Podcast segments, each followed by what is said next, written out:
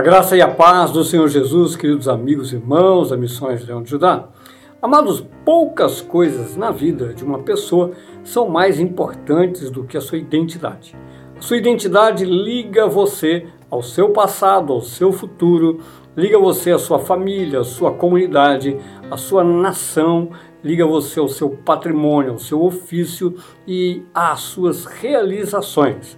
Quando nós perguntamos quem é o rei do futebol, Logo vem a resposta: Pelé, Edson Arantes do Nascimento, é o rei do futebol, um feito que ele conquistou nos anos 70 e desde então faz 50 anos que o seu nome, a sua identidade é reconhecida em todo o mundo, não apenas no Brasil, mas em todo o mundo. Um brasileiro, um garoto lá de Três Corações, de uma família humilde, que alcançou a incrível marca de mais de mil gols na sua carreira de pouco mais de 10 anos jogando futebol.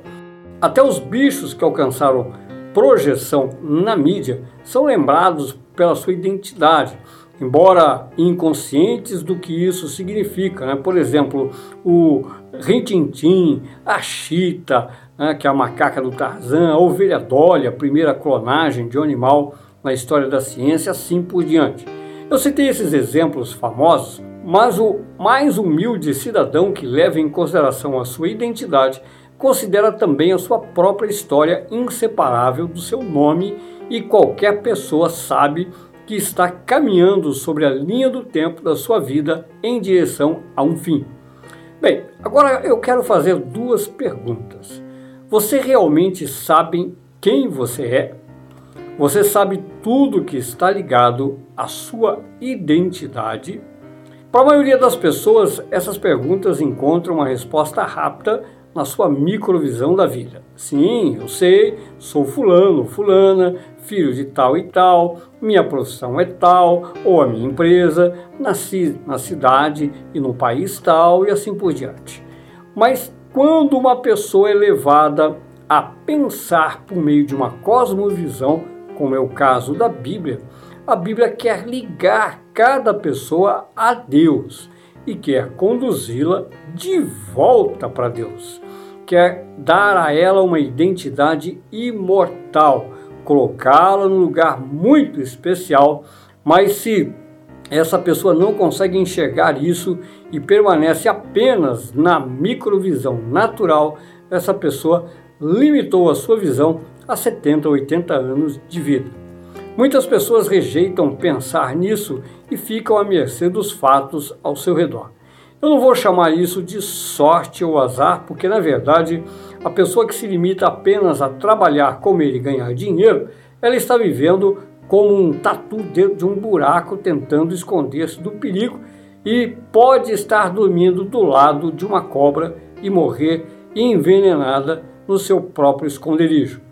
A Bíblia, a palavra de Deus, veio trazer luz para os homens, veio revelar a cada pessoa sua origem e o seu destino para não viverem na escuridão e terem agora a liberdade de escolher o seu destino. Antes de falarmos do nascimento do Senhor Jesus, vamos conhecer a sua origem antes que ele se tornasse homem. Vamos ler hoje o início do Evangelho de João, o capítulo 1, os versículos de 1 a 5. Eu vou usar aqui uma tradução da NVI, da nova tradução internacional. No princípio era aquele que é a palavra. Ele estava com Deus e era Deus. Ele estava com Deus no princípio. Todas as coisas foram feitas por intermédio dele, sem ele, nada do que existe teria sido feito. Nele estava a vida, e esta era a luz dos homens. A luz brilha nas trevas e as trevas não a derrotaram. Queridos, o Evangelho de João foi o último dos quatro evangelhos a ser escrito e, apesar de uma distância de apenas aproximadamente 20 anos do Evangelho de Lucas, as circunstâncias eram bem diferentes do tempo em que Lucas escreveu o seu terceiro evangelho e o apóstolo João estava pastoreando a igreja da enorme cidade de Éfeso. Jerusalém havia sido invadida e incendiada, os judeus dispersos pelo mundo inteiro e os dois principais intentos do apóstolo João ao escrever o seu evangelho eram, em primeiro lugar, revelar ao mundo a identidade real do Filho de Deus, evidenciar a divindade do Senhor Jesus. Mais uma vez, lembre-se do texto que já tratamos sobre Apocalipse, capítulo 4, versículos 6 a 7, onde são descritas as quatro faces dos querubins, faces de leão, novilho, águia e homem. João retratou o ministério terrenal do Senhor Jesus como a face da águia, o aspecto sobrenatural, a visão aguçada e o poder de rapto sobre a vida e a morte. E o seu segundo objetivo era mostrar para a comunidade cristã da sua época os vínculos da igreja com a nação de Israel, a identidade do cristianismo vinculada ao prometido Messias de Israel do Antigo Testamento e revelado em seu tempo. Por ter conhecimento dos outros evangelhos, João selecionou passagens que foram omitidas pelos outros evangelistas e reforçou algumas que evidenciaram a divindade do Senhor Jesus. Se na época de Lucas a filosofia grega e as religiões pagãs já desviavam as pessoas da verdade sobre Deus, muito mais nos anos que João escreveu o seu Evangelho. Todos os demais onze apóstolos que andaram com o Senhor Jesus haviam morrido e João era o último sobrevivente daquela geração. Por isso, ele assumiu, mediante a direção do Espírito Santo, a responsabilidade de deixar traços evidentes da origem do cristianismo ao seu público. Além do Evangelho, João também foi o autor de três epístolas que estão no final do Novo Testamento e ainda teve o privilégio de escrever o livro do Apocalipse, de modo que ele escreveu sobre o destino não somente dos cristãos, mas também da humanidade inteira. Voltando ao texto de hoje, podemos fazer então a seguinte pergunta: Qual o trailer que o apóstolo João esteve rodando para pegar o seu público? João estava com uma idade de 90 a 100 anos, tinha diante de si uma nova geração de cristãos bastante mesclados, muito mais estrangeiros do que judeus, que não conheceram os apóstolos e estavam cercados de filosofia sobre a vida, pressionados pela sabedoria secular e não compreendiam muito bem os mistérios da palavra de Deus. E por causa da perseguição de Roma, também não existia material suficiente disponível para a evangelização do mundo perdido. Na verdade, o quadro era muito parecido com o que assistimos hoje, as novas gerações totalmente influenciadas por diversas linhas de pensamento e desviadas da palavra de Deus e a perseguição secular para destruir a fé cristã, algumas vezes com o uso até da violência, como acontece em alguns países ao redor do mundo. Então João, ele não começou pelos milagres como Lucas e Marcos, não começou por tradição como Mateus, ele começou com um texto que pode se comparar à filosofia da vida, explicar o real sentido da vida, a sua origem, como um filme de ficção. No caso, não era ficção. João registrou a palavra, a luz, a verdade, a graça e o poder para identificar a pessoa do Senhor Jesus, entender o seu ministério, o plano eterno de Deus para com a humanidade.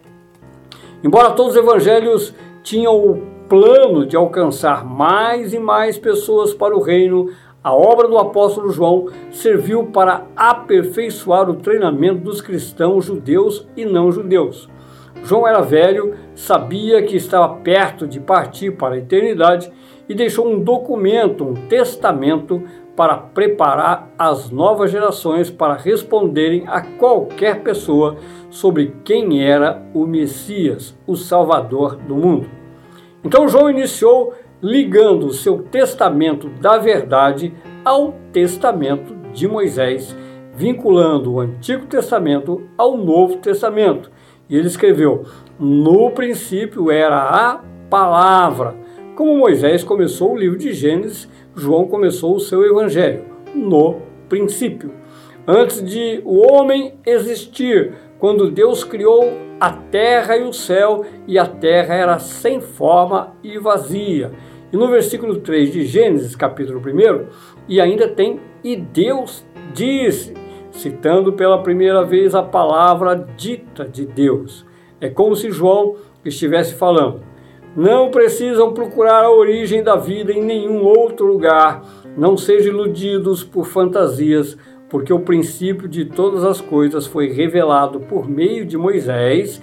Tudo o que eu ensino hoje a vocês não é novidade. Já havia sido revelado antes e tudo começou no princípio da criação. O Salvador estava lá desde o princípio. Ele era e é a palavra viva de Deus, a palavra poderosa de Deus. A palavra estava com Deus e a palavra era Deus. Então, de forma muito enfática, João afirmou que a palavra de Deus é Deus. Vamos ler o que o autor da carta aos Hebreus escreveu sobre isso no capítulo 1, os versículos de 1 a 4. Antigamente, Deus falou muitas vezes, de muitas maneiras, aos pais pelos profetas, mas nesses últimos dias nos falou pelo Filho, a quem constituiu herdeiro de todas as coisas e pelo qual também fez o universo. O Filho, que é o resplendor da glória de Deus e a expressão exata do seu ser, sustentando todas as coisas pela sua palavra poderosa, depois de ter feito a purificação dos pecados, assentou-se à direita da majestade nas alturas, tendo se tornado tão superior aos anjos quanto herdou mais excelente nome do que eles. Queridos, associando os dois textos, os primeiros versículos de João com os primeiros versículos da carta aos Hebreus, nós vemos aqui a confirmação de que Deus se revelou, falou aos homens por meio de Moisés e de outros profetas do Antigo Testamento, mas depois da encarnação do Senhor Jesus, seu ministério, sua morte e ressurreição, o Novo Testamento é a última revelação de Deus sobre si mesmo para todos os homens. Foi dado o poder a Jesus Cristo, a palavra poderosa, assentar-se à direita do Pai, tornar-se o herdeiro do seu reino e de comunicar a mensagem que traz luz, entendimento e a luz é a vida dos homens. Eu fiz aqui um único bloco bem resumido apenas para ilustrar a glória eterna do Senhor Jesus desde antes de o mundo ser criado e a sua posição gloriosa hoje, assentado à direita do Pai, aguardando a consumação de todas as coisas. João então intencionava trazer conforto ao coração dos seus leitores, deixá-los tranquilos porque eles já tinham o que buscavam, já haviam recebido de uma forma privilegiada o que as pessoas estavam buscando ansiosamente, ligar as suas identidades à história da humanidade, saberem sua origem e o seu destino. Então nós vamos trabalhar um pouquinho mais os dois primeiros versículos de João. Vamos lê-los novamente. No princípio era aquele que é a palavra. Ele estava com Deus e era Deus. Ele estava com Deus no princípio. Queridos, ao definir a pessoa do Senhor Jesus como a palavra, do grego logos, o apóstolo João estava afirmando que o Senhor Jesus é alguém que tem uma definição completa. Logos não significa uma palavra isolada, mas uma palavra que define uma ideia completa. Por exemplo, se nós ouvimos a palavra tangerina, imediatamente vem à mente a figura de uma tangerina não vem outra coisa, não tem a possibilidade de ouvir tangerina e imaginar algo abstrato ou mesmo qualquer outra fruta. Nós recebemos por meio da palavra tangerina a substância do que é uma tangerina. Podemos imaginar a sua casca, os seus gomos e até imaginar o seu cheiro e sabor inconfundível, e este é o sentido de Logos, uma palavra com substância com uma essência completa. Algumas traduções nós lemos no princípio era o verbo ao invés de palavra. Isso porque o verbo é a parte ativa de uma frase e a palavra de Deus é a parte ativa da sua natureza. Vimos lá em Gênesis capítulo 1, versículo 3, e Deus disse, voz ativa, ele deu uma ordem por meio da sua palavra, como escreveu o autor de Hebreus, sustentando todas as coisas pela palavra do seu poder.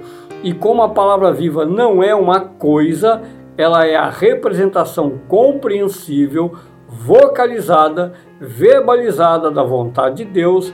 Então, tanto palavra como verbo são traduções equivalentes para logos. É interessante porque enquanto o substantivo, no caso a tangerina ou qualquer outro substantivo, nos dá uma imagem exata do que conhecemos, o verbo nos dá a imagem da ação que está acontecendo independente de um objeto. Por exemplo, nadar, ao ouvir nadar, podemos associar a nós mesmos nadando, outra pessoa, um peixe, um pato, não importa o que está nadando, o que importa é o poder que é expressado sobre algo ou alguém. Exatamente o que acontece com a palavra liberada da boca de Deus, conforme escreveu Isaías, capítulo 55, os versículos 10 e 11. Porque assim como a chuva e a neve descem dos céus e para lá não voltam, sem que primeiro reguem a terra e a fecundem e a façam brotar para dar semente ao semeador e pão ao que come, assim será a palavra que sair da minha boca. Não voltará para mim vazia, mas fará o que me apraz e prosperará naquilo para que a designei. Queridos, a palavra de Deus, que é Deus, porque expressa a pessoa dele e a vontade dele, não fica só na expressão, mas também cumpre a vontade dele, faz acontecer a sua vontade e não falha. Cumpre, faz acontecer e não falha. Jamais falhou e jamais falhará, porque a palavra de Deus tem a máxima autoridade no céu e na terra. É a ordem de Deus, tem a majestade de Deus. Assim é o Senhor Jesus, a palavra viva, o que ele diz se cumpre. Assim começa o Evangelho de João, consolando os corações agitados. Por isso, nós não precisamos ficar procurando em nenhum outro lugar, porque já conhecemos a identidade do Senhor. Ele é o mesmo de ontem, hoje e eternamente. E nós vamos aprender a ligar também a nossa identidade, a palavra viva do único Deus que revelou o amor de Deus, o plano perfeito de Deus para as nossas vidas, fazendo de nós filhos do reino para a glória de Deus Pai, nos dando também uma identidade eterna. Confie nessa verdade e fique com um forte abraço em nome de Jesus.